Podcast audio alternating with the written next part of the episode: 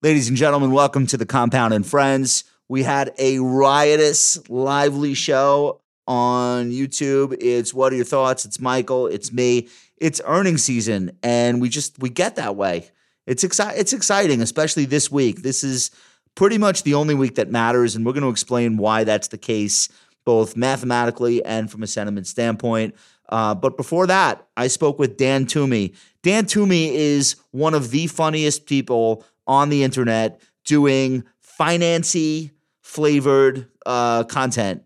And you've probably been sent one of his video clips, or you've probably seen friends of yours sharing them on Instagram. Maybe somebody has sent you his YouTube. Uh, but Dan's doing a lot of funny stuff, and he's got some upcoming stand up shows in Brooklyn. And I wanted to just give him a chance to introduce himself to you guys because I'm a really big fan of his stuff. So I'm going to talk to Dan a little bit about uh, being a 20 something financial flavored podcaster slash comedian in New York City. And we have a lot of fun there too. So stick around. It's a great show. I want to thank our sponsor before we uh, jump into the break, uh, YCharts. So I was actually with Sean of YCharts out at the T3 event in uh, Las Vegas, and Sean won a whole bunch of awards. And I shouldn't say Sean, Y Charts won a whole bunch of uh, awards. And it's really amazing in just a few years the amount of penetration that Y Charts has been able to rack up in all different categories for financial advisors. They just have really gone from you know, I think something originally built envisioning individual investors or traders, they've really made themselves indispensable to the industry. So I was just really proud to see the representation that YCharts had in the awards categories at T3 and just the respect amongst other wealth management professionals. Like YCharts is part of the stack. So we uh you know we're proud to have them as a sponsor of the show and if you've never tried YCharts before, you're in luck. 20% off your initial YCharts professional subscription when you start your free trial through us. And the way to do that is to do go.ycharts.com slash compound. That's go.ycharts.com slash compound. Okay, here comes the show.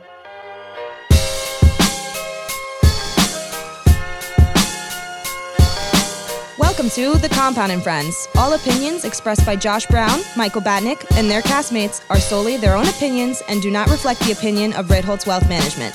This podcast is for informational purposes only and should not be relied upon for any investment decisions. Clients of Ritholtz Wealth Management may maintain positions in the securities discussed in this podcast. All right, guys, I'm with Dan Toomey. Dan is a social media superstar.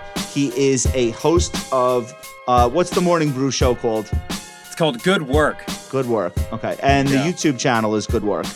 Yes, sir. Okay. And you're also a stand up comedian with a, you're minoring in finance, you're majoring in stand up. Do I have that Yep. right? Okay. Yeah, that's that's correct. Is that the way your parents explain it to their friends? I'm still. I don't think my parents. Uh, I don't think I exist to my parents' friends. Actually, I, I think I just Okay. kind of. I think I. Yeah, I'm the lost child there. I just kind of Okay. show up at Christmas parties and they say I'm the I'm the I'm the help. Is what All is what how that usually works. So, Dan, you came to my attention because so many people were DMing me your stuff on Instagram um, or Twitter or wherever. People are just like, I don't know if you know of this guy or if you heard his show or if you've watched any of his videos. He's hilarious. And these are people that I think are funny. And yeah, like like you have you have like this, I don't want to call it a cult following because that's kind of cliche, but you do have like a finance following, people that know finance and know New York City and they just they they love your your stuff. Are you were you surprised when you started putting stuff out how quickly it would catch on or tell me a little bit about like your origin? Yeah, the uh, uh, uh, um, how did it start? I basically it's it's funny because I started at Morning Brew, so I was super unemployed after I graduated college in 2020, and um, needed a job. Morning Brew was hiring for a podcast host that was going to do something like The Daily Show, um, but about business. And I was making. I remember I remember the ad. I remember Right. the advertisement. Yeah. Oh, we all remember it. Yeah. Yeah, yeah. Um, Okay. And I applied, but I sent in a video, even though that wasn't like part of it. And then I heard back from Alex, and he was like, "Hey, we didn't want this at all, uh, but we'd also don't make videos here at Morning Brew. If you want to come here and just like start that for us, we would be down." Uh, and at the time, I was working over the overnight shift at a news station. Uh, and I was like, that sounds a lot better. So I left that Yes. and started up in Morning Brew. And that was around like three years ago now. So, you know, for the, uh, I, what a cult to be a part of, New York Finance, huh? That's awesome. Yes. Uh, but it's definitely, I'm glad that it resonates with the target audience. Like, definitely when we started, I hadn't worked in finance or I covered politics before. So, um, it was good that it resonated with like the pre-existing morning brew audience because if it didn't, that meant that I was going to get fired real quick.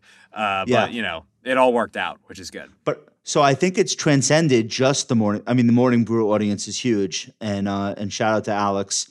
Um, but I think it's transcended because it's so spot on. Your a lot of your stuff is very satirical. Of I think less finance and more the type of people who work in finance and the type of things that they say, and in some ways like the way they live their lives in bit, in yeah. New York City. Yeah. Yeah, Uh, yeah. But it caught on because it's there's a verisimilitude there that like I think people look at it and say, this guy knows.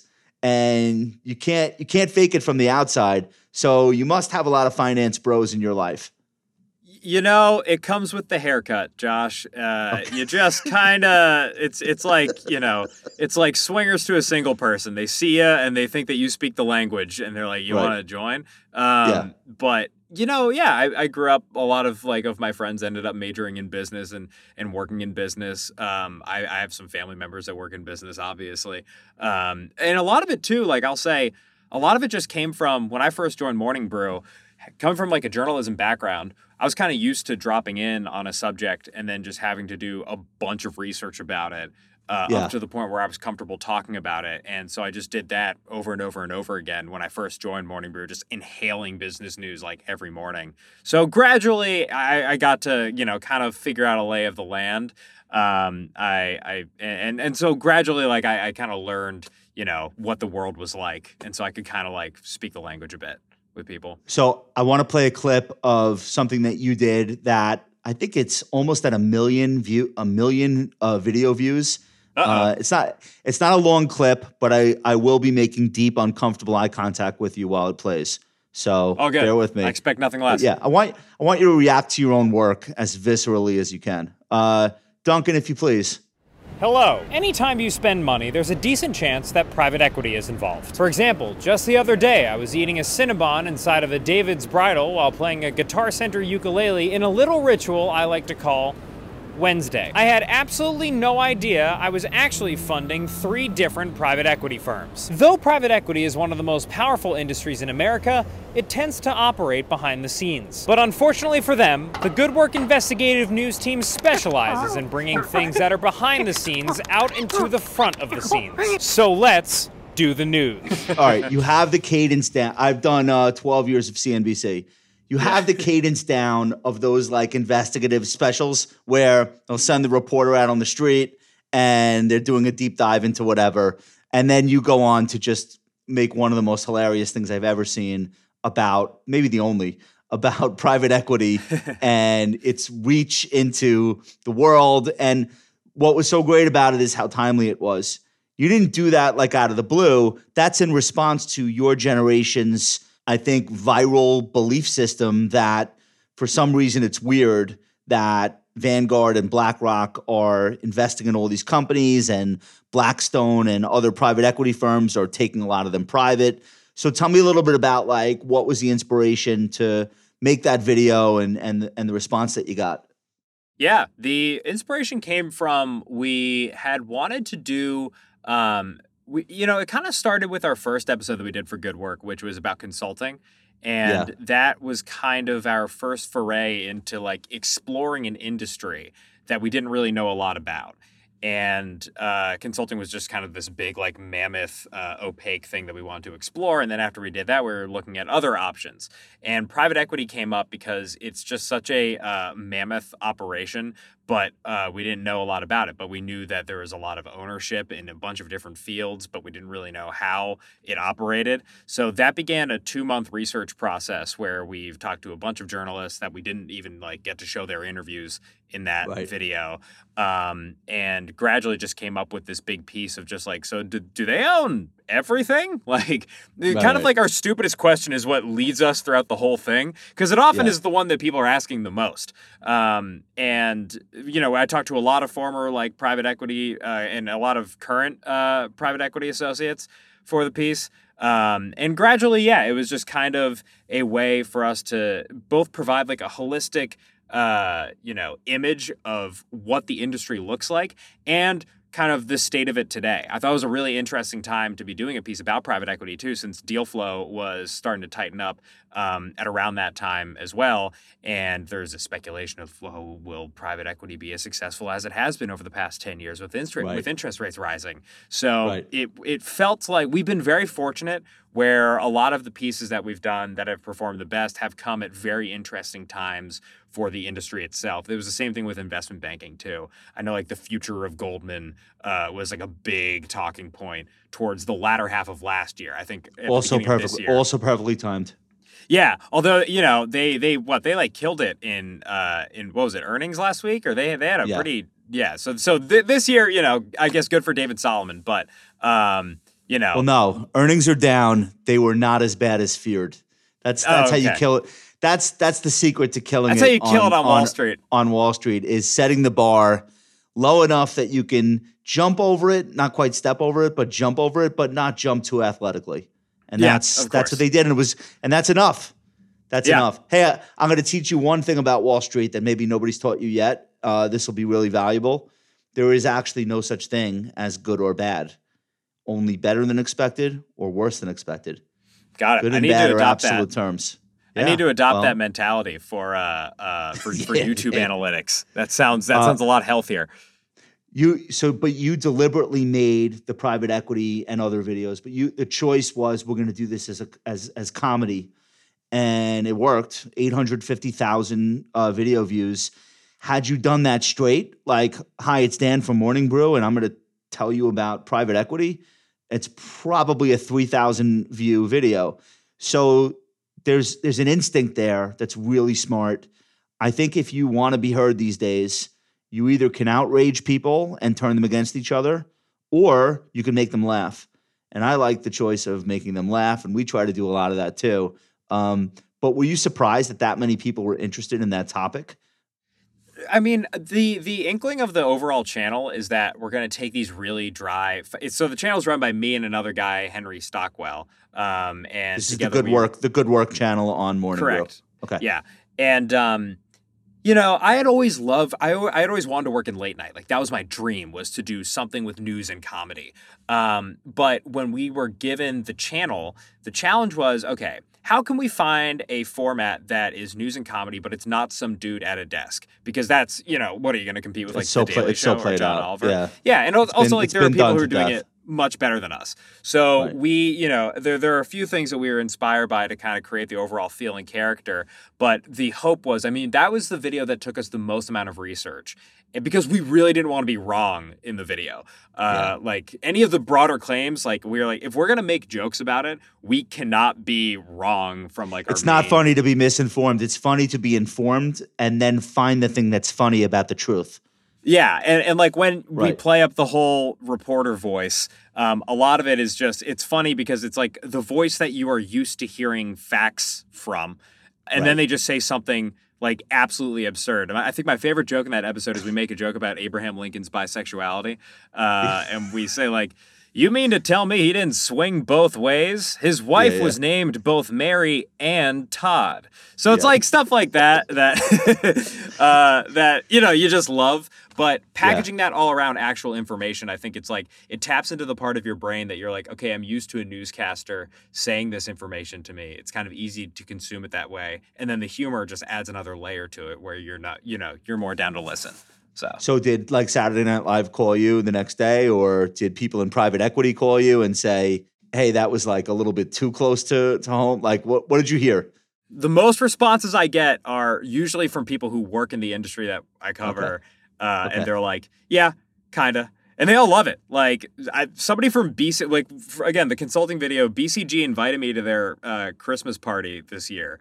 To, to and I was like, no, I'm not gonna go to that. they were like, do you want to come here and like tell us some jokes? I was like, no, yeah, they I want you to come no. in character, right? Yeah, They I was like, I'm not doing that for you guys. Yeah. So, but but usually it is people in the industries that we kind of clown sometimes who you Yeah, know, so we- so- response. a million years ago, before you were born, um, there was a site called Dealbreaker, and Oh yeah, you you know, so Bess Dealbreaker, where Levin Matt Levine comes from. and Matt. Levine, Yeah. even before Matt Levine, it was really carried by Bess, and she she was just incredible in this really timely moment where the world was falling apart uh, in finance. This is like 2006, 7, 8, 9. Dealbreaker became a site that people were checking like five times a day. And Dealbreaker was breaking news about layoffs at Lehman and Bear, like before even like the managers at these companies were instructed to do these layoffs. So they had like this just funnel of information from Wall Street. Like Bess has to put this up, and she would, and put it up hilariously. And I think they were probably the first site to do like this really great blend that you were doing of like Wall Street culture mixed with comedy, with like enough fact that it's like worth people's serious people's time, but enough comedy that it kept them engaged and it wasn't you know boring. And there's a vein there to mine if you keep going that I think is like really in demand and really lucrative. Oh, So- hey, if, if if there are any uh, Wall Street people listening and they want to tell me about stories that they think I should cover, I'm all ears. you're- that would be great. all ears. yeah, yeah. Please, please, please tell us more about any layoffs or anything that's happening. Uh, can we do some Gen Z stuff? Sure. Uh, although, yeah, go ahead. Let's see. Let's see how good I No, am. I like. So this. I'm a Gen. I'm a fan of Gen Z. I like Gen Z. Not Oh, yeah? yeah, I do. Um, okay. Why? This is what I like. All right, what I like about Gen Z. no, truthfully, what I like about no, they wear their hearts on their sleeves. They hold literally nothing back. And my, my kids are teenagers. I guess they're Gen A. I don't even know what how it works anymore. no, I think they're probably Gen Z too. I'm They might like be Gen Z. very old Gen Z. I'm like I'm 25, so I'm like very very old Gen Z. You're you're an elderly Gen Z. I'm an Okay. elder. I'm an elder Z. Yes. I'm an elder millennial, so I think so so works. But like I um I like that they just they say what they think and all these things that go viral amongst Gen Z are things that my generation would have kept to themselves. So there's a really big story at Axios today about how Gen Z are like live streaming themselves getting laid off. Yeah, yeah. Like in Yeah. prior generations, if you got even millennials, if you got fired, whether it was a layoff or or something specific to you, it was a really private, quiet thing. You kind of went dark on social media for the weekend. And this is not that. This is like, hey, everybody, this prick that I work for just scheduled a catch up meeting and I haven't spoken to him in six months. They're probably firing me. It's in five hours and I'm going to film it. That, that's like a whole that's like a whole new thing that we haven't seen before and what it's forcing companies to do is like really put their culture on display in the way that they mm. let people go and how humane they are and how civilized they are about unfortunately this this this needed process. What do you, what do you think of what do you think of that?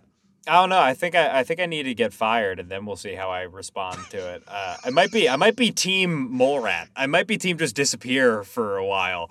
Uh, I don't Well, know. I mean, I that'll tell us pro- if you're Z or you're you're Y. That's, how true. we'll know. I, I, Okay. I have uh, uh, I have only older siblings too, so I grew up in a millennial. I grew up in a millennial household, so I feel Okay. like you know. Um, but the yeah, I mean, look, you grow up where in an environment where I think I was in I was in high school when I first got a smartphone, and that was late. Like that was weird. Um, so you grow up in an environment where you're a middle schooler and you have a smartphone which has a camera and the internet on it, which is probably the most like dangerous tools that you could give somebody that age. yeah. Here, blow Um, up your life. And yeah, and then they start to document everything. But in the process of Yeah. like people blowing up their lives, people just get a lot more comfortable sharing whatever. I mean, if you go on TikTok, you're going to see a lot more unfil- unfiltered stuff than just like people getting fired. You know, Yeah. so I think that that kind of, you know, I- I'm I'm curious to see how it develops in the future. But this is also why podcasts terrify me, uh, because look, you put on a. I don't do this a lot, and uh, Josh. Uh, but the reason why podcasts scare me is because I feel like a lot of the times people will go on to any sort of media and that they're like, I gotta be unfiltered. I gotta give like my take. But sometimes, like when you're That's my problem. but Yeah. sometimes when you're unfiltered, you don't have time to like actually develop like an opinion and you know uh, think through your thoughts. You know, so I'm I'm like half like empowerment. That's great. I'm glad that we can all like be our true selves online. But also part of me is like, man, I'm 25. If I had a video of 22 year old me just kind of Yeah. saying whatever on camera, I would be like. Ah, I wish I didn't have that technology. So I go back and forth on it. You There's know? people that have that right. There's people that have that right now because they said or did. So, I mean, I- I, guess that's just the new reality. My theory on that is everyone will have so thoroughly embarrassed themselves by the time your generation or the bosses of companies that it'll Yep. almost be irrelevant. Like there will be nobody shameless that generation. didn't. Yeah, there'll be like nobody that didn't. Um, and by the way, Duncan's going to edit out all that stuff you said about Scottish people uh, anyway. so I don't want you to worry about that. This is a New they York they Post. knew what they were do- they knew what they were doing with the sheep, Josh. They knew, they knew what they damn were doing. they knew damn well. Mm-hmm. Uh, this is the New York Post last week. Gen Z workers give Manhattan a shady new nickname. Why would I come here for fun? Do you know what Gen Z refers to Manhattan as? Did you see this? Uh, no. What did they say? what did they say? I have to prepare you. This is one of the greatest things I've ever heard. just just wait, just Manhattan in general, not like a certain section of it. Just the Specifically whole Manhattan. Entire. Okay. what does Gen Z refer to Manhattan as? Work Island. There's Nice. a whole there's a whole TikTok, uh, I guess sub subculture going on. People that are on their way to Work Island. Uh, Mm. Here, this is the, this is the post. When Gen Z is not bu- busy bashing elders for their antiquated antics, the domineering demographics. I guess this is not a Gen Z writing this. Seems to enjoy rebranding things to their liking, whether changing the problematic name of a fashion staple or redefining what it means to be a virgin. 20 somethings have a penchant for putting a cheeky spin on everything. Um, from now on, Manhattan is Work Island. Why would I go to Work Island for fun? So these videos are getting hundreds of thousands of views, and it's a whole collection of people basically like if Manhattan is Work Island, then Murray Hill is the capital, uh, et cetera, et cetera, et cetera. Uh, I don't know. I feel like that's a little unfair. Yeah. What do you think? But uh, well, I don't. It's good. It's good to know that like George Will is writing for New York Post right now. But Yeah, the, sure, um, sure. Uh, I don't know, man. This is the thing about Gen Z. Like, I feel like every generation is just going to bash the one below it for not working hard enough, right? Like, I'm yeah, that, sure, that'll never change. I'm sure boomers agree. got it. Uh, so, you know, it's like you didn't fight in a war. You think you're a real man? Like, I don't know. Um, but the thing about Gen Boomers, Z, the boomers didn't even get that. They got a stare. yeah, like a yeah, it's disapproving just stare. cold-hearted. That's what I'm gonna give my kids. I'm just gonna stare at them. Good old-fashioned stare parenting. We need to bring that Right. back. Less talking to our kids. I think you just stare them down. You know? Yeah. I'm- I- so the, that's- bo- that's the the boomers Irish gave that. The boomers gave that to their kids. Like uh, we were, we went through the '60s. Like you know, we had wars, but uh, Also, Gen Z is more like millennial. You guys got roasted more by boomers than Gen Z has. I feel like, like Oh, millennials. You guys, they really tore into you guys, and I feel like Gen Zers we're we're too confusing for boomers. It's not like you don't they don't want to. They, we just kind of freak them out. You know, we're listening to like Lil Nas X and uh, doing like Yeah, yeah. TikTok dances. It's terrifying. Yeah, know? I think that I think with uh jet with millennials, the thing that you could say about millennials that's a compliment and is true is that they are the first generation that um had to teach their parents how to do things. So so so when I was growing up, there was nothing I could teach my parents. My like teach what am I teach my father? Like honestly, literally nothing. Millennials had to teach them how to do all this internet shit. They couldn't do any Yeah. of it. Like they literally they couldn't figure out Netflix with the DVDs and how does this work, um, the iPhone, the et cetera, et cetera. So that's a weird place where it's a whole Yeah. generation of kids that taught their parents how to do things, and you can understand then where that that sense of entitlement comes from. It's like, oh, fine, dad, I'll show. You you know, most kids don't teach their dads how to fish, how to ride a bike, Yeah. how to. Okay, Yeah. so there's some I- element to that. But The Gen Zers, I don't know what their mark's going to be. Hey, well, this is what I'll say about Gen Zers. Um, you know, I think that while we are often there's a lot of this talk of work life balance with with Gen Zers and them prioritizing, uh, you know. Uh, having a steady work life balance, having a good mental health. But one Yes. thing I'll also say about my generation is that that does not always come at the expense of a work ethic.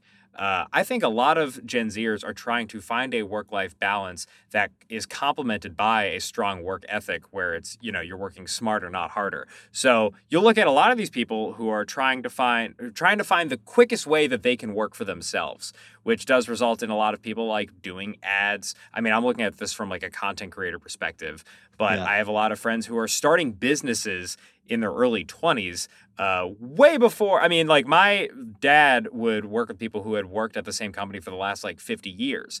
And i think now a lot of uh, which there can be some hypocrisy to it as well right? Where you're saying i want to work for myself but then you're also trying to guess what you what algorithm youtube will be promoting this month. So it's like okay are you Right. really working for yourself at the end of the day? But i feel like there is a lot of the um, you know, there, there's still a lot of hustle there, man. It's just trying to find the right balance. And I think that when you are working for yourself, uh, there can be a bit more of a sense of like empowerment there for Gen Zers, which I think that they're trying to achieve a lot earlier than past generations. At least, it, yeah, is what I've seen in my experience. I totally agree with that. And this the statistics on people and starting also businesses. on that, I should say, uh, like and subscribe and follow Morning Brew, uh, that which is my sugar daddy, uh, because without them, I would not have a paycheck. So I'm like, yeah, everybody should work for themselves. Uh, by the way, Morning Brew is great. Uh, Well, what Morning Brew really figured out, and I, I've you know I've spoken to the founders about it in college. It's just like all these all these kids that are on the verge of doing their first job interviews, and they don't know what to wear, and they don't know what like where what is the news source I need to get up to speed on to sit in this interview and sound like I'm intelligent. There's like there's guidance counselors in high school, and then of course there are career people working at colleges that are supposed to be prepping you but you tend to have information really land with you if it's coming from people of your own generation. And that was just a brilliant insight, and I think it it uh, enabled them to really speed up audience development. It's just like, wow, this information is actually useful. Um, I, I- I- I would say if you look at the stats of the amount of people starting businesses since COVID, it's through the roof, and a lot more of that is younger people than what most would suspect it's not just people that have been working for someone else for 20 years. It is a lot of people saying, yeah, I have hustle, have work ethic, but I kind of want to build my own thing. And you see Hmm. that you see that probably everywhere in content and in comedy. well, that must be strange. I mean, as a parent, do you see that in, in, in your kids? Like you said, they're in their, their teens, right? Like, Yeah. do you, do you see that as as like what career goals does a teenager have like i wanted to be in the nba like what Yeah. are you, what are your kids do they want to work in finance or how does that work out Well, this is something interesting, and this probably started when you were a teenager. High school became college. So my Oh, yeah? kids are my kids are choosing electives in high school. Like they're they're setting up their schedules. Really? s- yeah, specific to what they want to study. And if you make a choice in ninth grade, it sets you down a certain path with math, with science, with Hmm. history. Like they they kind of like are being forced at a younger age to decide things that we weren't we didn't have to do. like we just had here's your schedule. Now Yeah. they're creating schedules with a guidance counselor with a parent and maybe even with a college advisor at 16 years old. It's pretty incredible. So i wouldn't want to put eh, i would not put my future in my 16 year old self. That'd be the worst Yeah. that'd be such a i mean what? That sounds so stressful. I was i was nervous enough doing like ap european history than i was Yes. deciding my career path. At least like the you know in high school it was just kind of like what are you working towards? And it was like shut up college. And you're like okay. Like i don't No, know. I, I found that helpful but it's it's it's yeah it's like uh it's it's way more intense. And uh thank my oldest just got into college thank god. Oh Um, so nice. it's like- congrats. It's like that's a, great. It's like a weight lifted, but now all our all our focus is on the 14 year old, and it's game on. And he is nice. not yeah. he is As- not as- handling the pressure well. Uh, from, as from a, as a attention. As a youngest child uh, i hope you're ready for him to hate you because i certainly got to that point with my parents so right. But when he when he gets his acceptance, it'll all, it'll all be worth it. Uh, Yeah. Let's talk about the let's talk about the shows. So in Mm. addition to um, good work and the videos and the podcast, you are on stage. What are you doing? Yes, sir. Uh, I'm doing doing doing stand up and taking my clothes off for the right price. Josh is what I'll tell Okay. you. Uh, Well, kind of kind of what, what's necessary, right? yeah, no, in this economy, in this In economy, this economy. So Um, so so are you doing any of the stuff from uh, your morning brew content on stage, or is it like radically different? It's it's not uh it's not like the character that I play at Good Work. We actually did our first live show for Good Work at New York Comedy Fest this year, which went great. Um, Okay. So that I kind of reserve that for you know that that persona for when we're doing an actual show for the channel. Um, and then stand up is more just about my life and you know a lot of family stuff. Um, and just anything that I kind of think is funny outside of the business world uh, is Mm. kind of where the you know it goes into the stand up or like my personal Instagram that you know I kind of focus on. All right, so you had a show coming up in Brooklyn. You're doing Yes, two sir. of them. One at 7 Mhm. o'clock for people my age, and then one at or seven thirty, and then one at Yep. nine nine thirty. Is that okay? Uh, Yep. Do you look at do you look at the first one like the warm up for the second one, or you really bring it for both? We will, we will see. Last time I forgot to eat that night, so I was dead by the 9:30 and my knees buckled after I got off on stage and I and I like passed out. So actually that might move tickets for the 9:30. If you want to see me pass out, then go to the Yes. 9:30. Um, or if you want to see Josh there, go to the 7:30 show. This is February 8th at the Gutter. All right, it's at the gutter in Brooklyn, and it's called that because it's a bowling alley. So calm down. He's not literally Yep. performing in a gutter, um, Yep. although it might be close. Hey, Uh, I won't say no. I won't say no to stage time. All right, so when is that? February eighth. Yes, sir. All right, very cool. I told you, I told you off offline. I'm going to do my best. Uh, I would, lo- I would love to watch a lot of things. I would love to do. Just in reality, they're harder to do than than they should be. But Sounds like you're gonna We'll make it. Sounds sounds like I'll see you there, Josh. with that you know, I would love to be there. I would love to be there, but oftentimes I'm not there. In fact, you know what? I'm probably not going to go, but it's okay. I can't wait to. I can't wait to. It'll be a fun Actually, show, I- though. I'm doing my taxes that night. Anyway, we want people to go out and see the show. And Dan, we want people to follow you so they can find you. Uh, the Good Work channel uh, is that that's the name of the podcast and it's the name of the channel on YouTube. Yeah, just a channel. I am too terrified to have a podcast, but uh, it's the good work on YouTube, and then you can follow me on Instagram at dh2me, and that's where I'll be. Dude, thank you so much for coming by and, and doing this Thanks with me. Really me. appreciate it. And a uh, lot of fun. prop probably maybe see you uh, see see you in a couple weeks. I'll take that as a promise.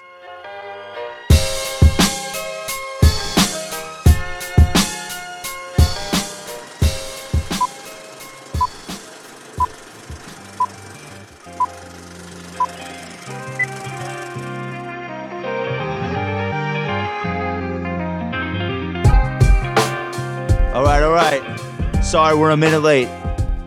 Things have been crazy. Things have been crazy. Uh, Michael was Very at the New York. Stock Exchange. By the way, can I get uh, can I get some hands up for how good Michael looks today? Oh, thank you. This is Michael's having a glow up now. This is going to be a new thing for him, I'm told. Look how glowy my lips are. Yeah, tailored. Bang. All you know right, season big is? day. It's, it's Vaseline on the lip season. My guy, it's almost season it val- it's almost Valentine's Day. That's what you have going on. You putting the I don't know vibe what that out. means. I don't know what that means, and I don't want to find Putting out. the what that vibe means. out? I don't want to find out what that means, but let's uh, let's keep it moving. All right. Uh, very big day today. Very big week this week. Arguably the only week that matters in terms of earnings season, which we're going to get into. We have so much to do. Uh, but I want to, before we even do the sponsor, just a quick earnings check because it's that time of year and we had some big names report seconds ago. Uh, it looks like they're all negative other than Starbucks. So Microsoft down, uh, Alphabet down, AMD down. Nothing crazy. Microsoft had a double beat, but the stock went up a lot. AMD, there's some questions about the guidance wasn't bullish enough, and Alphabet, like flat out, had a disappointing uh, revenue number. So that's right. Am I missing anything major? Not yet. yeah, yet, and right? the reactions is seems very normal. Nothing, nothing yeah, alarming. nothing at crazy. all. And No. and uh, Starbucks, get a get a quick eyeball on that. Is that still higher? Is it green? Oh wow! Yeah, this thing's beasting, bro. I thought I Starbucks was I being weak. I thought China was going to zero. I thought Starbucks was a China. Uh, Well, what do you know? What do you know? All right, let's do the sponsor, Y Charts. Tell us about it. uh, on the Compound and Friends. Remember Neil Dutta? He saw my Y chart sticker. He goes, "You guys like Y charts?" Yeah. do we like white yeah, that wasn't that wasn't scripted at all. He was genuinely curious. You know, a couple of months ago, I was talking about actually just a month ago. One of my New Year's resolutions was to see how much time I spend on my phone. Like I want that to go down. I, I Hmm. There guessing a six re- hours a day. You're, are you six that- hours a day? This week it's at nine hours, but that can't be right. I, I genuinely don't. right. It can't be really. It can't be right because I was at four hours a day. No. Anyway, I want to report like how much time, how many hours a day do I have Y charts open on my tabs? All the hours. It's always open. Oh yeah, it's always It's open. like it's, like a fifth open. appendage. Yeah, it's the first thing that I it's the first thing that I click into when I have a question about something or I'm curious just on the fly. Um, we wanted to bring back some survey results that Y Chart shared last year.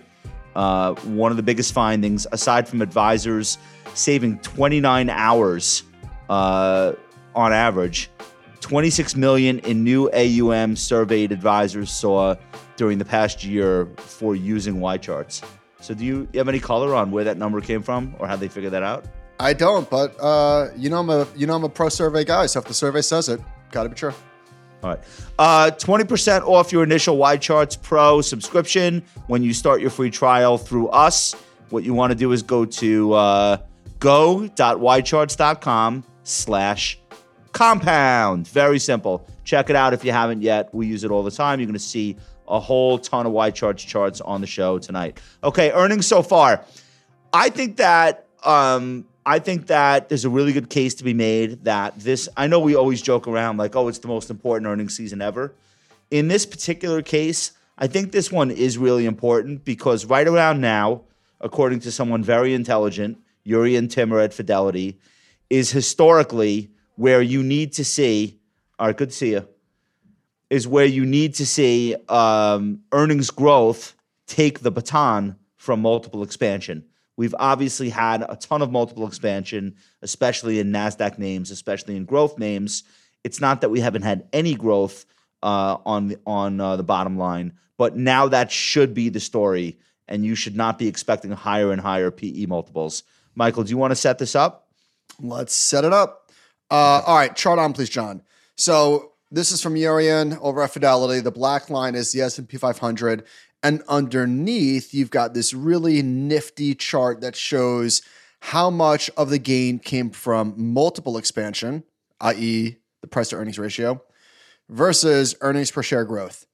And for much of the recent recent part of the cycle, which is the the rise to new highs, as we've been discussing ad nauseum at this point, it's been all multiple expansion. Now, can that continue uh, indefinitely? No. Can it continue for longer than you might think? Sure, but it would be really nice. It would be really, really nice if uh, the advance, the next leg higher in stocks is driven by earnings growth as opposed to just people becoming more optimistic about the future or inflation coming down or what, whatever, you know, what have you. Uh, so far, this is a quote. So far, uh, we've got 93% um, beating by an average of 8.24% on, on earnings. The growth estimate coming into earnings season is only plus 1 year over year. If history is any guide, that will improve to plus 4% or so. Um, so as as as things progress, the number goes higher. Uh, is is I think the big takeaway. Um, so none of these numbers are ever static. For calendar year 2024, the estimate is for 10.7% earnings growth. And that number will come down to a more trend like 7% growth, uh, but at least the starting point is high. For 2025, it's 12%. So this this falls well within um, the typical range of what we see for earnings expectations and beat rates. And so far, like everything just seems pretty normal. Um, what are these uh, earnings reaction charts? Can we put these Yeah, up? so I, I think at this point, I, I think at this point, um, a muted reaction to beats is not super surprising. You would have to have absolutely blowout, and more importantly, forget about the earnings. You would have to have guidance come way up for stocks to have an even bigger gain. Because again, we'll get to this later in the show. We just had a historic run in the stock market. I don't know if you know that, but we just had a historic run. So what this is showing you is this is from Bank of America. When companies beat on both the top and the bottom line, the one day later they are having a less strong move than historically uh, so over the last couple of years. Again, all normal stuff. the market had a crazy reaction. So if we can just if we can go sideways this throughout the next couple of weeks, I think that'll be a win.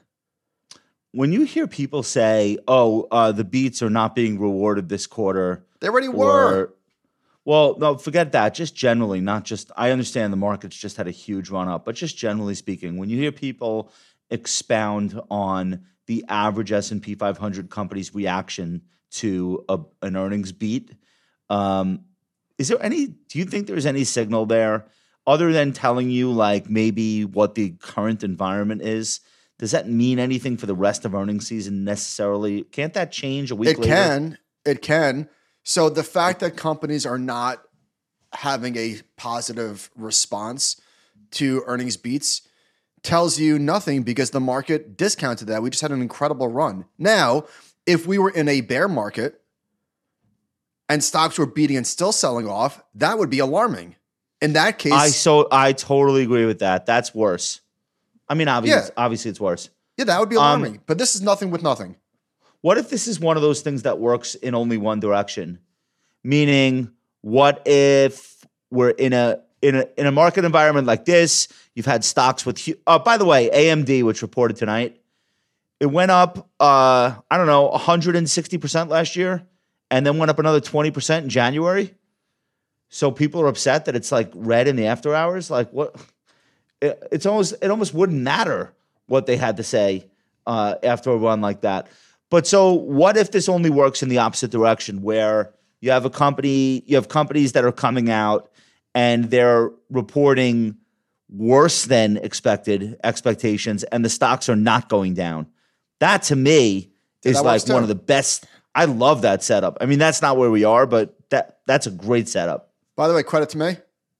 Telling uh not that I told you to sell AMD, but you sold it with me last week. Put it up. Put it up. Pound it out. All right. 181. Uh oh wait, yeah, but wait, out. but wait. But to the point, the reason why I sold AMD By the way, now I, now I want now I want it to go to zero. That's that's how my mind works. I think you know that No, about me. stop. The reason why I sold AMD was because it just kept. It was when you see a stock and it's going up at like a forty-five degree angle, and then No, for three months it just goes straight up. It felt like a blow off top, and it was in the short term. This thing is up seventy-eight percent in the last three months. What do you expect it to do after? Uh, Yeah. like seriously. That's right. Oh yeah, Poppy. I don't do uh, 81 RSI. That's not how I. That's not how I go into earnings season. I just don't do it. I don't do vertical. I don't do vertical stock charts into. So even season. if this thing went down uh, eight percent tomorrow, I would say okay, big deal.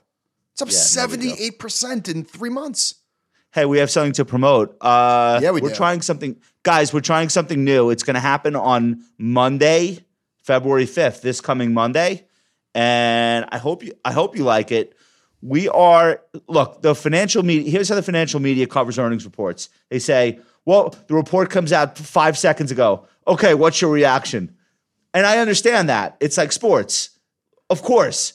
However, I think there's room to wait a few days, digest what actually not only came out in the earnings release, but then what happened on the call and what happened over the next two or three days in the markets and what did analysts say. I think that life cycle, which typically is like two to five days, that's the better story, and nobody does it. The TV, they move on. I get it. No disrespect. Uh, Twitter, forget about it if it didn't happen five seconds ago. We're going to try something. We're going to bring on really smart people and dissect the biggest week of earnings each quarter. So if it goes well on Monday and you guys tune in and you share it with your friends and the comments are, are, are popping off, we'll do it again. But it's called Great Quarter, guys, and it premieres on Monday, February 5th. I don't know the exact time we're going to throw it up, but uh, I hope you like it. We're going to get into all of these these reports in much more detail. Am I It's selling this right? Detail. Yes.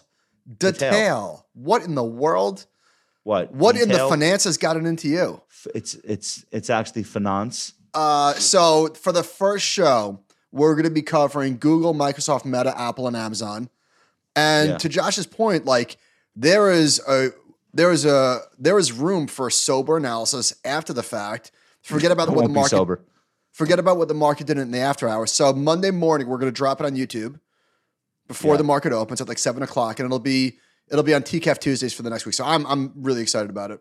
I'll be on cough syrup. Oh, uh, if you're subscribed to the channel, you will get the alert. So for those of you watching that haven't subscribed yet, how, do you, do yourself a favor. All right, let's keep moving. What do you got? Let's talk about let's let's talk about Tesla. So Tesla, the stock is in trouble. You could say that the business might be in, in trouble as well. Let's throw some charts on. I've heard that before, though, Michael. Yes, you have. Yes, you have. Uh, so Tesla is This, now. hold, hold time out. This isn't a bear market for. This isn't a bear market for two full years. I don't think that's appreciated enough. This stock peaked in in Q4 21. It is the only of the Mag Seven not within ten percent of an all time high. Do I have that right? Uh, sounds about right. Did you I know? I don't think this looks very magnificent. Did you know you. that Tesla, relative to the S and P, that chart peaked at the end of 2021, and in fact, so was Tesla up? A th- was it was Tesla up a thousand percent in 2020? Yeah, it's the year. Now- and they, and and then they had to get added to the uh, to the S and P 500. It was up so much that the committee couldn't ignore it anymore. Like they So- had to add it. All of the outperformance uh, since then has been has been taken back. John Charnon, please, the next one. So this is showing you it's in a 53% drawdown. The market cap peaked at 1.2 trillion, which is unbelievable. It's now at 600 or so billion. But the next chart, please. Wait, how many dollars in market cap did Tesla lose? I'm sorry, go back. 600. Do you know how much money that is? Like in I USD? do. It's 600 billion. It's 600 with a lot of zeros. Oh my God, that's so much money. That's bigger than most publicly traded companies that have ever existed.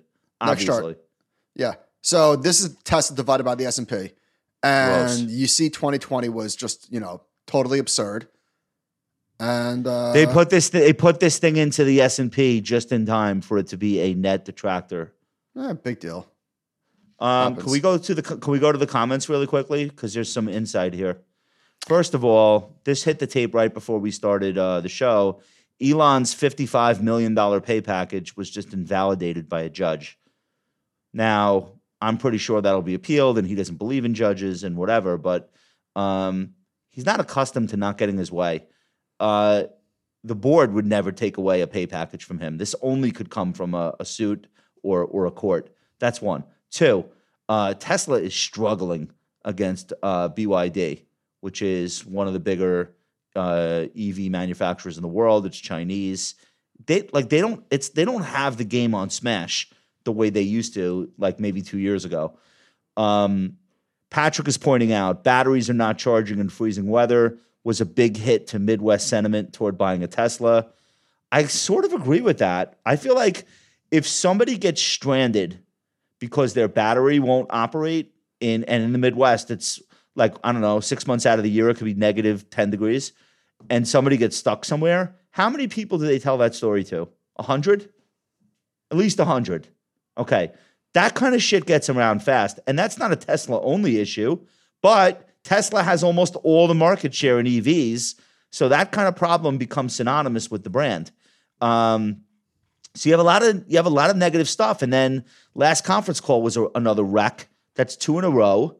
The takeaway, nobody was excited after the call. The takeaway was, why is this guy putting microchips in people's bodies and not like making the cars go vroom? So that's the, the sentiment around the stock and around him personally is pretty tough right now. So anything you could think of that could turn this around, like robot Uh, stuff. Well, it's not a complete, it's not a total. Some no, it's not all bad. Model Y is the best selling car in the world. That's kind of wild. yeah. not Yeah, the best know. EV, the best in the You don't, world. think, you don't think it's in the stock? It trades 20x the multiple of every other automaker. You don't so an appreciate that? analyst at GLJ Research said uh, Tesla's result and guidance show it's nothing more than a struggling car company. Morgan Stanley put out a note about Adam, GM, Adam but Jonas. but obviously this is very relevant to to Tesla. EV forecasts still look too high, even better than Tesla.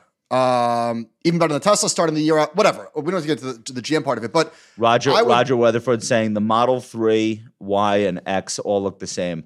Uh, Yeah, there's something okay. to that because whenever I get a, an Uber these days, it's almost always if it, if I'm not getting a truck, it's almost always an uh, a Tesla.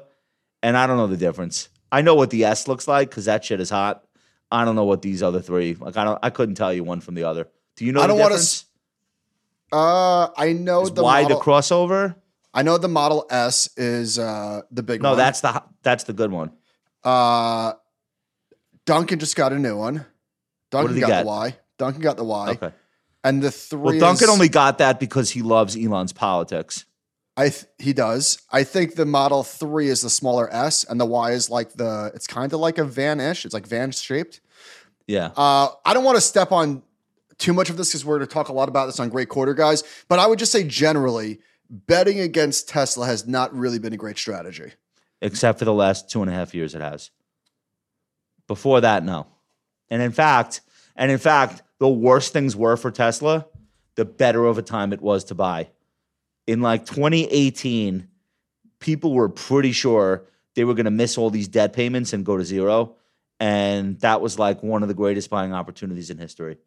So I, I totally get your point. And uh, I wouldn't say that this is like forever dead money or so damaged that it can't recover. I'm just saying I don't remember the sentiment being this negative around the stock for the last couple of years. It's pretty black right now. Uh, it had a really so it had a really rough 2022, and it had a good 2023. No, Mike, It it's in a 50% drawdown. What are you talking about? it was. I'm talking about this. How It many was a- large cap tech stocks can you think of that are in a 50% drawdown with the stock market at an I all-time know. record I high? know that this is this is start and end date dependent because it had such a bad 2022. Do you know Yeah. what stock? Do you know what Tesla stock did in 2023? I bet you it didn't outperform the NASDAQ. You are dead wrong. What did it do? Tesla stock. How much was it up in cap? Dude, Tesla stock was up 100% in 2023. Really? Yes. I wouldn't have guessed that. So how much? So it must be down a lot year to date. Year to, it's having a rough year. Yeah, year to date, it's down 23%. And the thing what's is, again, about? again what's this about options activity? hold on, I'll get to that in a second. But again, just talking about expectations of, and pulling forward the growth, it was up 10x in 2020. And it's working no, off all of that all of that froth. Understood, and that's not easy to do. Yeah. Uh, but there, but it is not the only company that went up that much and is still building on those gains. I I don't want to have to use the N word on a live broadcast, but I mean, there are more mer- Nvidia. Relax. Uh, there are there are more companies that are large cap tech that had huge years. Uh, and are continue to build on them. This one's not. That's all I'm pointing Tesla out. It's is like, uh, such which is- one of these things is not like the other? True. It's such a polarizing stock. It's unbelievable. It Yeah. made up 11% of all activity in the US options market. Uh, was that last week? More options traded for Tesla than for the Qs, which is really inexplicable. That's wild. So there, so there's more options activity in this one stock than for the whole index ETF. I wa- I wonder if that's true for like all other stocks that are in the that are in the Qs. You think any of them trade as much options as as Tesla? Probably not. No, no, No way, right? no way. Yeah. Okay. Uh, is that all we have to say on this? We'll say Yeah, we'll, say we'll say more on Monday. We'll say more on Monday. Okay, fair enough. Um, are we gonna do this Dan Dan Ives stuff, or we'll do this another time? Save okay, it. we'll skip it. All right. Um, I think that uh, I think that this is the part of the show where I pitch you stocks. I think that uh, if the AI opportunity is going to be as big as everyone seems to think it will, um, we're really talking about something much more substantial than GPUs. We're talking about a top to bottom remaking of corporate America because everyone is going to want to capture the opportunity and utilize AI to build profitability, build companies, innovate, et cetera, et cetera. Um, I want to share something that this is just like one example, so it's not like the the main point here. Can we put this picture up? Blackstone is building this. This is a Bloomberg article. Blackstone is, Roosevelt building a. It is indeed. That that is a, a, be- a Bed Bath and Beyond. Uh, Blackstone is building a twenty-five billion dollar empire of power-hungry data centers. The private equity giant says landlord QTS could be one of its best investments ever, but the resources needed for growth. Okay, this is in Phoenix. It's 60, the land itself is 60 football fields. That building that you're seeing is one of five, what they're calling bunkers. 30 miles away, there's another complex going up on 400 acres, which is three times the size of the Mall of America's footprint. Like, this is how Blackstone, private equity firm, lot, huge real estate involvement, this is how they're playing the AI revolution. Like Blackstone is not making microchips. Um, so they bought this data center called QTS in 2021. They paid $10 billion for it. Um, they are the largest private equity firm in the world.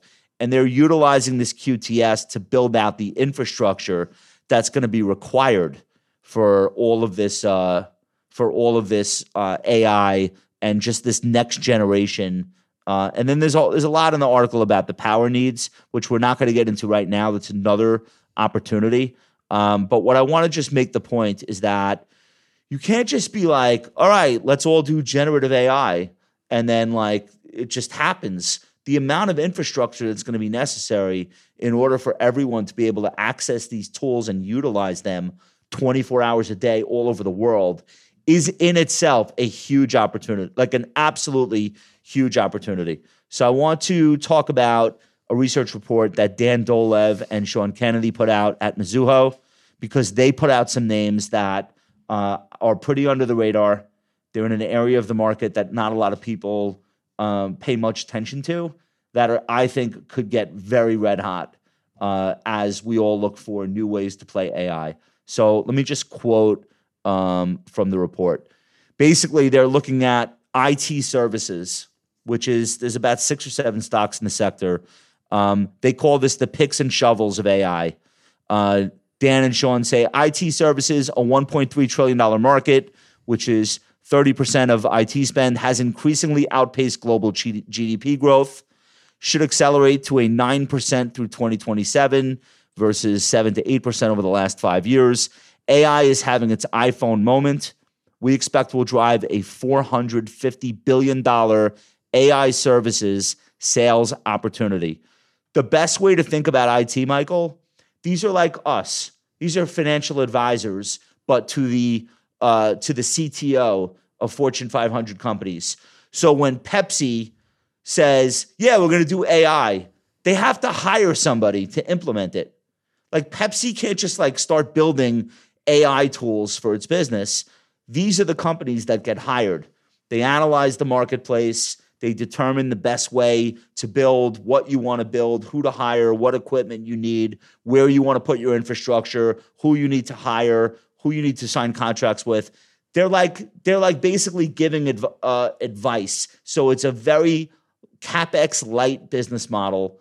And when they hit one of these cycles, the earnings expand like crazy, profits expand like crazy, um, because the phones are ringing off the hook. So I want to show you a couple of these stocks really quickly. The first is Accenture.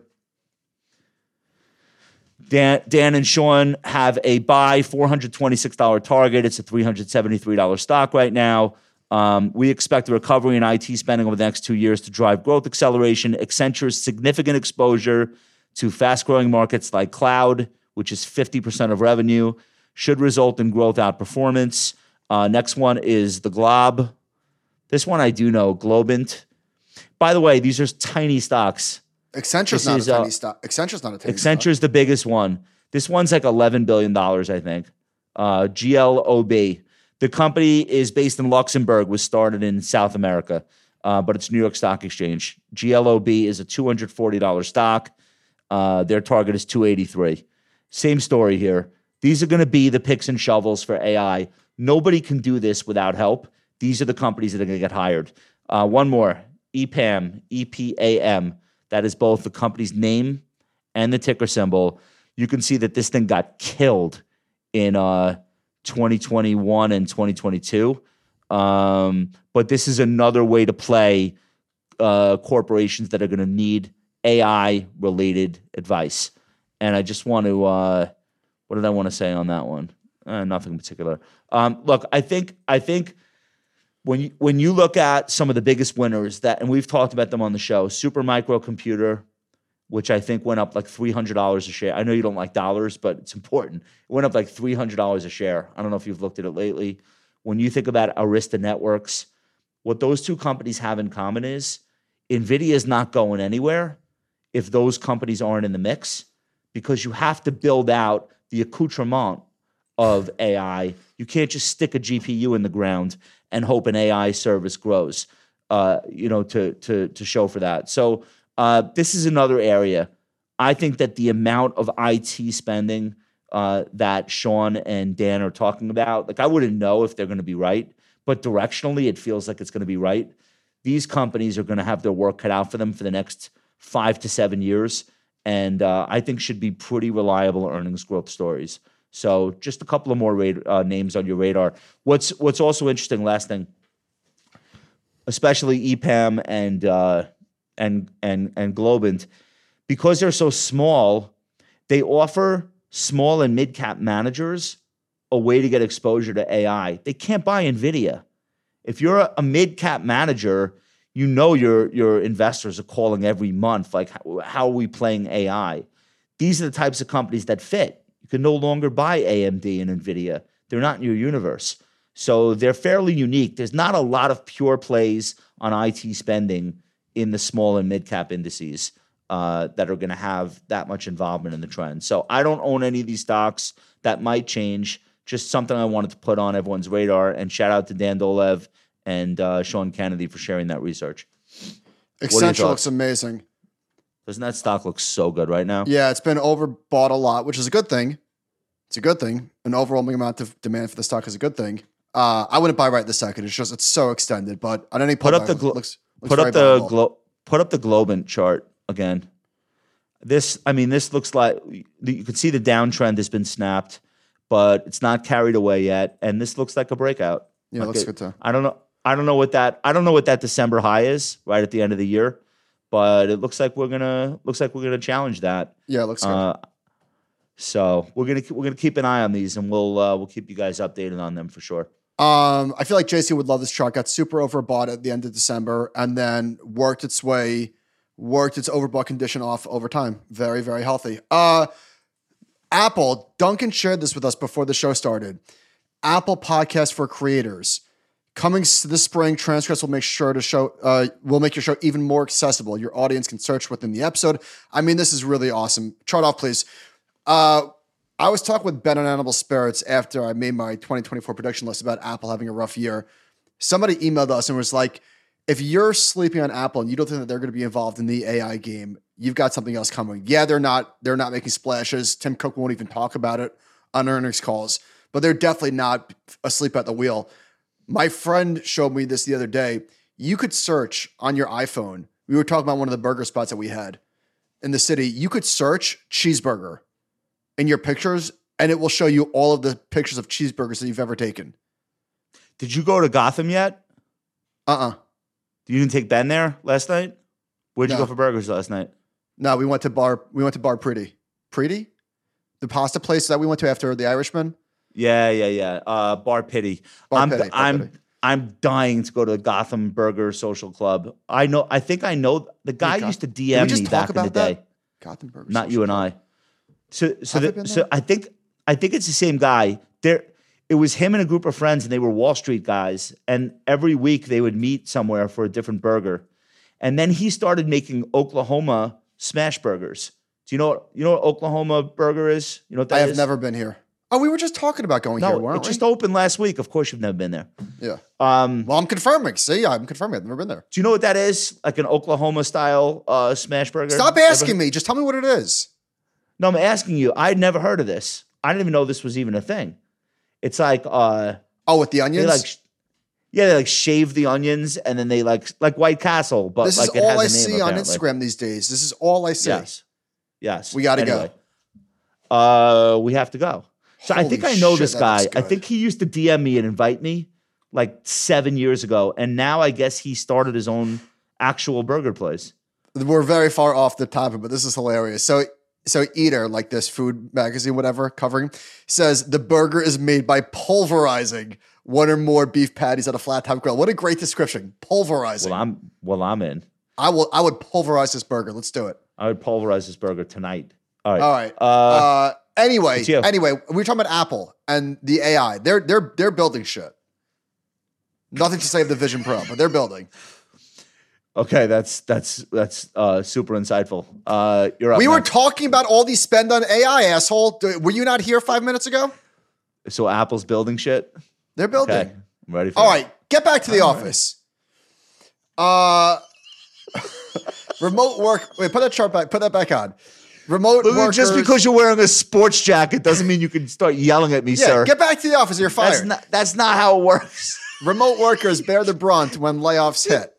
So, all right, uh, workers logging on from home five days a week. Five days a week. What is this? 2020. We're 35 percent more likely to be laid off in 2023. That's a You, big number. The way you're dressed today, you look like you laid off 15 people. dude, get back or you're fired. uh, so this is obvious. Like when a, and we're gonna talk about layoffs in a second. When a hiring manager, here's a quote: When a hiring manager gets news that they have to cut 10 percent of the staff, it's easier to put someone on the list you don't have a close personal relationship with. Duh, no shit. Uh, Wait, I don't understand. H- hold on. So you have to lay somebody off that you've never met before. That happens. it's a all the time. lot. If if if you're told, hey, we're doing layoffs, Yeah, it's way easier to lay off somebody that you that you never see. agree. Duh. There was a movie. There was a movie about that with George Clooney. Up in the air. Anna Kendrick. Up in the air. Great Is that movie. her name? Ke- Anna. Yes. They, oh, wasn't that great? And who else was in that? Uh, Who's what's the her female name? lead? Was it Vera Farm- Farmiga? Vera, I don't know. I'm turning with my dad. I Conjure, just keep con- getting, the Conjuring wo- woman. and uh, Vera. and the, and the Departed. Right. So he just like gets on an airplane, shows up somewhere, and lays off 600 people, and then gets back on a plane and goes and does it somewhere else. Great. And it's like uh, it's like a job. Um, remote workers are also more likely to quit. So 12% Hmm. Yeah, of fully remote workers left their company and began a new job within two months. So yeah, it's uh, it's it's it's enough. It's not five days a week anymore working from home. listen, we have been we have we have fought this battle along with every other company. The the upside to this world that we live in now is that you can find talent anywhere. You can hire people and employ people who have a have a less demanding cost of living in different parts of the country. Um, you can you have a lot of flexibility. The downside is exactly what you're pointing out, Michael. You have people that are really less connected. I don't care how many Slack channel shit you send to them. It's it's really really hard, and I don't think we're going back to 100% office attendance. I don't think Never. anyone thinks that anymore. Nope. So now the question is like, what are the best practices to do hybrid, to have people in person, have them remote, travel, see people where they live, bring them to where you work, do like it's just this is what it's the puzzle, and people will get really good at it. I hope we're getting better Well, at it. not to brag, but I feel I feel like we've hard. gotten really we've gotten really good at it. yeah, no? but not perfect. Uh, next chart. Office. This is from Torsten Slok. Office occupancy rates moving sideways. And this is uh, yeah, this, this, is is like it's not like it's not changing anymore. It's just like this is this is the new status quo. You're saying? this is it. This this this uh Look at this shit. I think it's What is permanent. What is the index? The percentages? Uh, 50%, It's yeah. office occupancy rate. Wait, what's the highest? What's the orange? Oh, Austin. That makes sense. Okay. The average, the the age of the workforce, I think, plays a really big role in this, and not in the way that a lot of people might think. You think younger Young people, are more likely to be in the office? Yeah, they want to be, and you can control them. You can make them.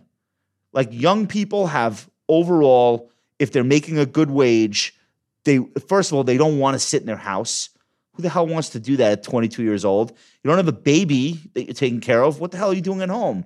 But also, like they kind of need to move up in a company. They need to show their face. You can't get a They're not like promotion. good. You can't get a That's prom- right. people get promoted if if their bosses like them, and you can only like somebody so much on Zoom.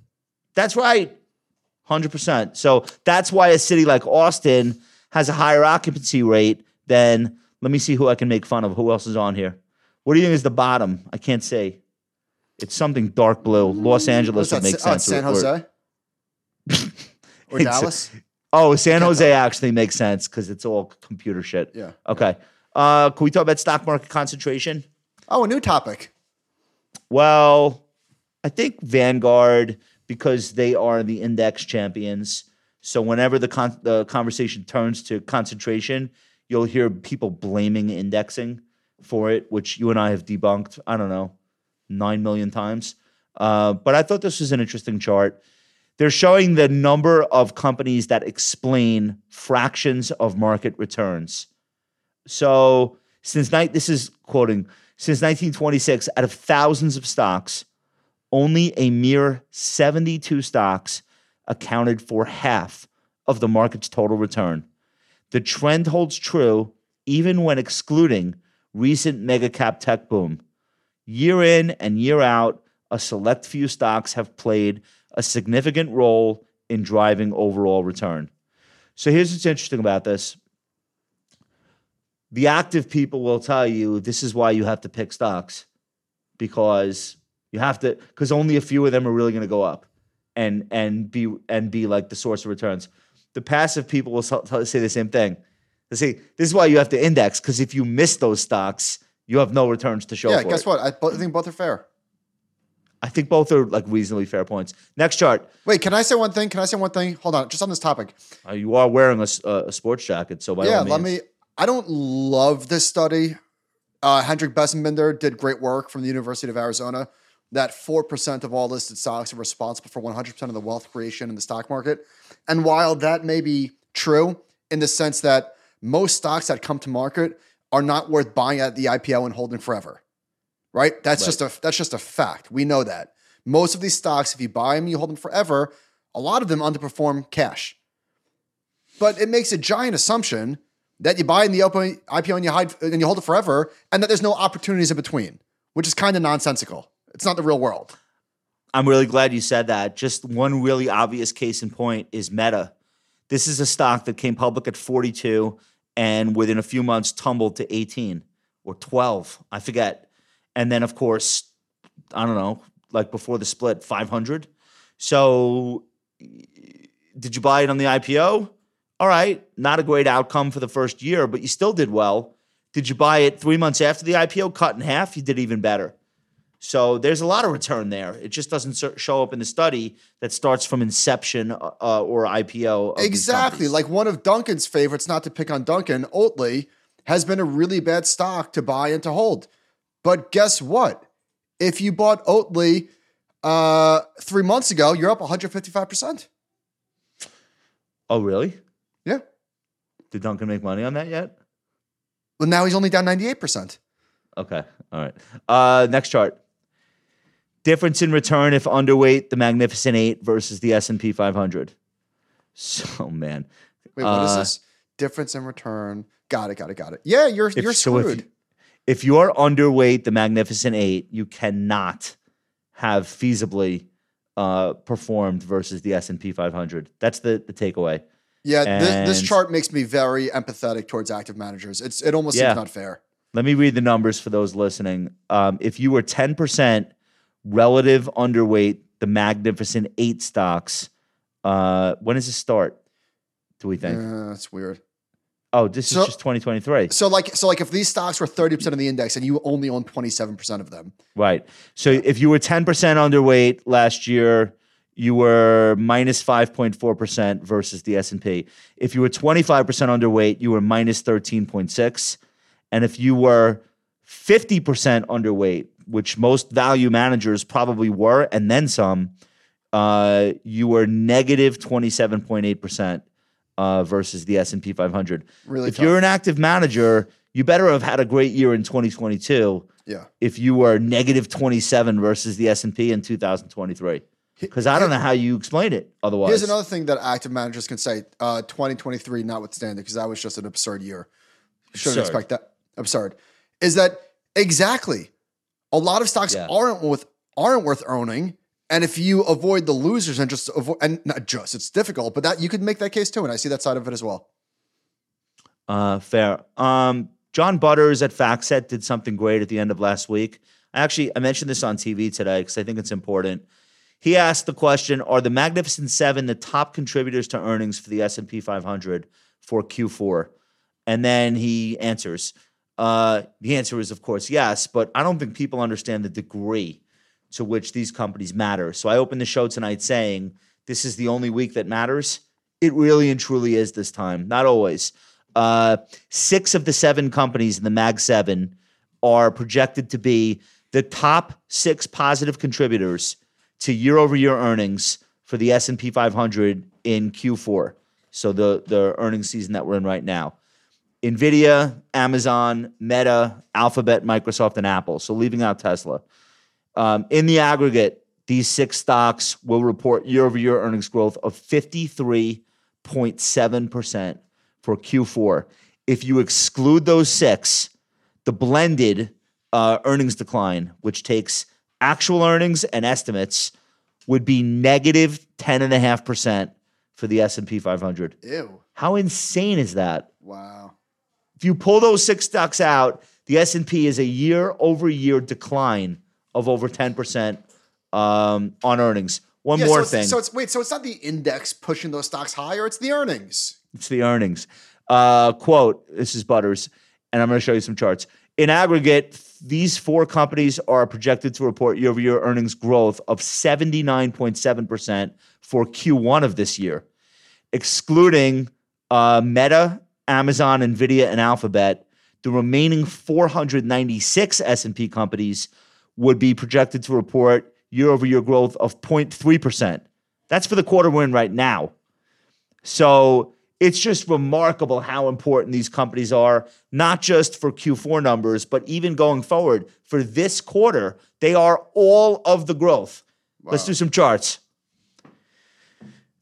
So this is showing the 53.7% earnings growth that you're getting out of the top six versus the minus 10.5% earnings growth you're getting from the other 494 for the current quarterly earnings that we're, we're getting. This is, Mike, this is fucking nuts. Next chart. This is showing the big six, um, their contribution year, to earnings growth year over year. The big one is Meta. The second biggest one is Nvidia, and then Amazon and Alphabet bringing up the rear. Uh, last chart. This is Q1 2024. So again, Amazon, Google, Meta, Nvidia, 79.7% earnings growth expected for the quarter that we're in. The other 496 companies, 0.3% earnings growth. I don't get it. I don't get it. This what don't you these get? four stocks are expected to grow their earnings by eighty percent year over year. um, the, the the this is the contribution to the overall S and P's earnings growth. Mm-mm. Yeah, it is.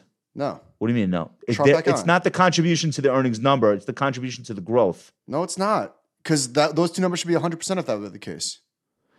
Uh, It In says- aggregate- it says Here, earnings it. growth year over year. in aggregate, these four companies are projected to report year-over-year earnings growth of seventy nine point seven percent. For oh yeah, that's the earnings growth number. Right, maybe that's all Nvidia. I don't know. That just sounds really odd. That sounds. That sounds. Did Meta did Meta take a huge charge in quarter in uh, Q1 yeah, of uh, be twenty three? There has to be some. There's probably some shit like that. But still. Either way, it's Uh, crazy. yeah. All right, go ahead. All right. Uh we're sorry. Okay. Um we're rallying. We're doing it. All right. I mentioned earlier like the setup for Q1 or Q4 earnings and why we should expect uh why we should be surprised that the beats aren't rallying. So Carl Quintanilla tweeted, this is the, from, from the Goldman, Goldman Sachs desk. This has been one of the most powerful short cycle rallies we've ever seen. The 19% rip in the S&P 500 over the past 3 months registers in the 99th percentile of market history. I didn't know This, that. this type of move usually happens coming out of recessions. Really interesting. Oh, that's from Really. Pasquarello at uh, Goldman Sachs. I did. I didn't know. Uh, I didn't know it was that. It was that big of a of a rip. So what is that? October, November, December of of last year, or Wild. that's you, you using January? Is that that must be That's January 2. chart? That's That's January. January two. two. Okay, so it's. Okay, but it's just so no- interesting that those rallies have tended to happen coming out of recessions. Um, we had so, a sentiment right. recession. We had a sentiment recession. Does that count? we did. Detrick said something similar. Um, he found uh, so a 19% gain in three months, 17 times. Um, 17 times where this happened. It was higher a year later, 16 times. And not only was it higher, it was higher by 34% on average. So again, this usually happens coming Well, hold- out hold- of a hold on, recession. Hold on. So Detrick is saying that out of the 17 times this has happened, meaning a 19% gain in three months, 16 of those 17 times the market was higher a year later. That's 16 like of 17. that's amazing. Think about that. Well, it's not amazing if you understand that most of the time this happened was coming out of a recession, i.e., That's not i.e., amazing. e.g., at no. I don't know what, Yeah. what two less I'm looking for. E.g. Out of a bear market. Uh, yeah, but also being up 34% on average a year later is That's wild. wild. Even, Well, again- even coming out of a recession. coming out of bear markets. You, you- all right, so I wanted to just shoehorn this in here. So Buchel Capital guy realized. I'm sorry, Buchel Capital it? guy tweeted. By the way, people always like people. I see his tweets make it to Instagram, which means they're really funny. Who is he's really guy? no. He's not just funny. He's not. He's also like not an anonymous dick guy who just posts like nasty shit. Like he's actually, he's clever and funny and Do you smart. know? okay, do you know him? I don't. Okay. He tweeted, "Businesses realize they're not going to get margin increases by raising prices anymore. So how are they going to protect or raise their margins in 2024? The good old fashioned way, firing people." That was Jason Oh, no Cummins on shit. Lots. Yeah, good call. So Seeing it everywhere. today, today we saw PayPal plans to reduce its workforce by approximately nine percent, Mm. uh, impacting roughly 2,500 employees. Obviously, really awful for everybody impacted. Good for the stock price. Uh, Uh, UP, UPS announced 12,000 layoffs today. UPS today, 12,000 layoffs. They see $1 billion in cost reduction. Um, the block, Am- Am- Amazon has had some pretty big layoff news lately. uh, Dorsey's block lays off close to 1,000 staffers. So here's what here's what PayPal said, and Josh and I both own that garbage stock. They said we need to drive more focus and efficiency, deploy automation, and consolidate our technology to reduce complexity and duplication. We are doing this to right size our business, allowing us to move with the speed needed to deliver for our customers and drive profitable growth. So you could see a year like this, and this could, again, awful for real people, good for the stock market. um, I have a stop loss in on PayPal, but it's like poker. I don't want to tell the street where it is. Don't do it. I'm not, you never say where your stop is. But right? anyway, I thought I just thought that ba- that, that quote is from Jason bad luck? Yeah. that quote from Jason Cummins, uh, we're seeing it. Yeah, hundred percent. You see, Remember- the thing. The thing is, the thing is, it's name brand companies doing these layoffs. So you assume that they're emblematic of what like everyone's doing, but these layoffs never, in the aggregate, affect the unemployment number.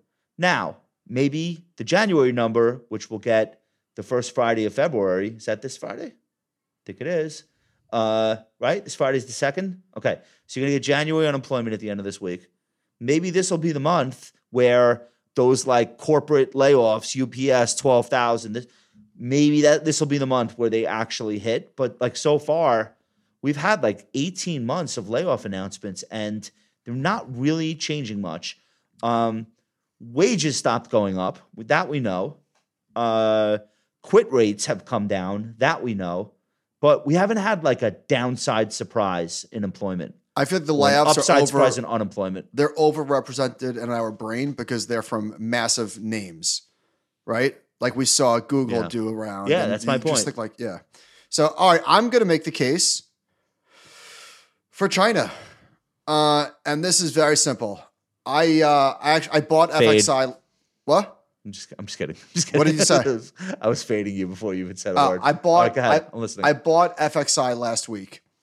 Uh, full disclosure. So okay, uh, China, not surprisingly, relative to the S and P 500, at least through this vehicle, is trading at an all time low since it began trading in 2005, I believe. We we know we know it's bad. Um, there might be might be a double bottom forming in the price next chart. Uh, we'll see. Last time I was here, it had a furious rally from 20 up to 33. Again, we'll see. We'll see. Um, there, there I, I don't know if this is max pessimism because that's to say that it can't get worse, and of course it can. But nobody, nobody, people are bailing like you wouldn't believe on China. Uh, the forward PE is basically as low as it's ever been. It's at eight times forward earnings. Um, Steve Schwarzman recently said China is trying to re-engage with the West to reverse a slowdown. Yeah, not not a shock there. Uh, quote: The Chinese have decided that they really need to re-engage. Right now, they have a negative foreign direct investment. This is a terrible situation for them. They want to reverse it. Uh, and last week, last week you saw an actual uh, explosive frenzy of buying activity for the first time. You haven't seen something like this in eight years. And lastly, I think it would be really poetic if the bottom of China coincides with Jeffrey Kleintop's tweet saying that there will not be a bailout of China Evergrande Group, which received a liquidation order from a Hong Kong court today, beginning a long process to carve up the biggest casualty of China's property crisis. I can't imagine the news flow getting worse. Um, actually, that's not true. I can't imagine it. I would think that given how bad everything is, given how uh, loud the headlines are, how bad the performance is, there are no bad assets, only bad prices. Of course, that's not true. There are bad assets. But you see what I'm saying? To me, this is just a very obvious sentiment washout. That's all. So with international stocks, there are bad assets because there are governments that confiscate them, and then you never know if you bought it at a good price or not. I don't think that's going to be the case here. I'm just making the point. Uh, we have seen that. Like Russian stocks were trading at one times earnings at one point, and then there was a reason why, and the market was right all that time. Um, I think if you're a true contrarian, you're just buying the KWEB right now, eyes closed, not even reading the news, because I have never ever seen anything like this. You're talking about basically these stocks are now flat since inception of the ETF. And these are not bullshit companies. These are some of the biggest companies on earth. It's Baba, it's JD, it's Trip, it's like uh, Tencent, huge entities with millions collectively, millions and millions and millions of employees, billions of customers, dare I say, uh, and and and just massive revenue, cash flow. Um, but they they're being treated as though they're uninvestable by actual buying and selling in the marketplace, and that has been going on for a while, but it seems to have been accelerating. The problem recently, that big spike that you referenced in money coming into China, it wasn't random. It was ahead of um, the RRR decision. So there was this idea that the reserve requirement would be lowered, which is their version of interest rate cuts substantially to support quote support the stock market. And china didn't do it. And i saw somebody on squawk this morning uh, who who seems to know what he's talking about. He's been following china for decades. And he said this idea that they're like seeking to look like america and they're going to juice the stock market and they're trying to build a middle class consumer and all it's not it's just not true. They're not pursuing this growth model anymore. They're not obsessing over gdp anymore. They're trying to just keep control of the economy and all of the fairy tales that we've told ourselves that they would one day grow up to look more like us have now at this point been completely extinguished. Like the Chinese tech stocks are not going to look like Apple, Google, Microsoft. It's just not where they're going with this. So maybe the things that I'm saying are the things that are out there in the ether and are necessary to put a bottom in. It's definitely possible. So if you're a contrarian investor, take all the words that just came out of my mouth and bet against them. And maybe there's a 20% rip here uh, because Biden and Xi have a conciliatory phone call or something. Um, but I agree with you. Like, this is as bad as I've seen sentiment toward China since I've been in the, in the business. Um, I mean, it's really. I just feel like nobody can say are anything positive. I think. Uh, listen, I don't. You don't. Obviously, I'm, a, I'm not even a Taurus. I don't know shit about this, but I just feel like the risks are asymmetric. Yeah, could could you have twenty percent more downside? Sure, why not? Uh, but man, the property sector, just so you understand, the property sector in China is so big. It's like 25% of the economy uh, is is fed by and and just for for the viewers, when we say property sector in China, you do not own property. You don't own the land your house is on. Nobody does. The state owns the land. It's 100 year leases. Okay. So let's start with that. Imagine, um, like in New York City, if America owned all of Manhattan Island and they leased the land to Stephen Ross to or, or whatever to build Hudson Yards. That's China's property sector. It's a it's big business. Um, but it's just it's a very very weird animal, and it's honestly having like a very tough time. Josh, is this is this not how markets bottom? Like, w- there's Yeah, no bailout. no, I agree. There's no bailout. Like that's it. That's that's as black as it gets. Yeah, they got taught a lesson, and every I think. I mean, I don't know the mind of of the Chinese financial authorities, but I think they wanted to teach everybody else a lesson. Don't be like Evergrande because we're not going to save you. Like I think that was important for them. So maybe was that the Lehman moment for the Chinese property market? I'll leave that to a China expert to decide. I'm just looking at price action and relative valuation. I cannot believe the levels that people are willing to sell these stocks at. It's inc- to me, it's incredible. So I, I love that you brought this as make the case, and we'll we'll follow the story. Um, I have a mystery chart. We'll do it real quick, and then we'll get out of here. John, if you please. What in the? We- okay, got it. Got it. Got it. Got it. Got it. This is this is today. We talked about the stock, and they reported after the close. Guess what it is? I mean, this is uh, what I see. I give. I actually. It's not that hard. It's not that hard. We talked wa- about it today, and they reported earnings after the close. Not that hard. You expect me to Just take a guess. What's wrong with you? AMD? Oh my God. Was that so hard? Look at this. It's smarter than you thought. I think it's the jacket. Can we get a longer term view on AMD real quick for Michael? So this is what I was saying before. You got I mean, you got a stock that goes from this is from November, uh, homeboy. You got a stock that goes from $90 on Thanksgiving to 180. It almost doesn't matter what they report. Like nobody should be surprised that there's a little bit of a pullback here. So that's that's what I was trying to say. Chart off. Uh, but I am happy you told me to sell it, and I did listen. So There we go. should we end it there? do hey everybody! Hey, everybody. Tomorrow is Wednesday, which means when you wake up, brand new episode of Animal Spirits. And Michael, it's a special episode. I'm told. Can I tell you something? Why? Because we were in person. No, uh, you and Ben were at the New York Stock Exchange. Oh no no no no no no no no! That's a different thing. Oh. Ben and Oh, I all right. recorded in person, and he opened the show with a pretty strong, pretty strong bit. A pretty strong take. No, a bit. It was a bit. It made me laugh. He did a bit. He did. He He did a doing shtick, Ben. He, he, he Okay. just took. It was good. I was Uh, maybe laughing. the the comedy club uh, rubbed off on him. I can't wait. No, this is before the comedy club. It was very funny. Credit to Ben. All right. Shout out to. Ben Carlson, my favorite podcast in the world, uh, coming out tomorrow morning. Michael and Ben live in person together for the recording. That should be cool. Uh, Ben's going to do an all new Ask the Compound on Thursday. And then we have uh, the Compound and Friends at the end of the week. So And it's a full great quarter week. guys and great quarter and great guys quarter Monday. guys. We're, do, We're giving doing it. that Monday. We're oh, just we're really. we're just vomiting content. Bad choice of words. So much. All right, guys. Thanks so much for listening. Everybody have a great night.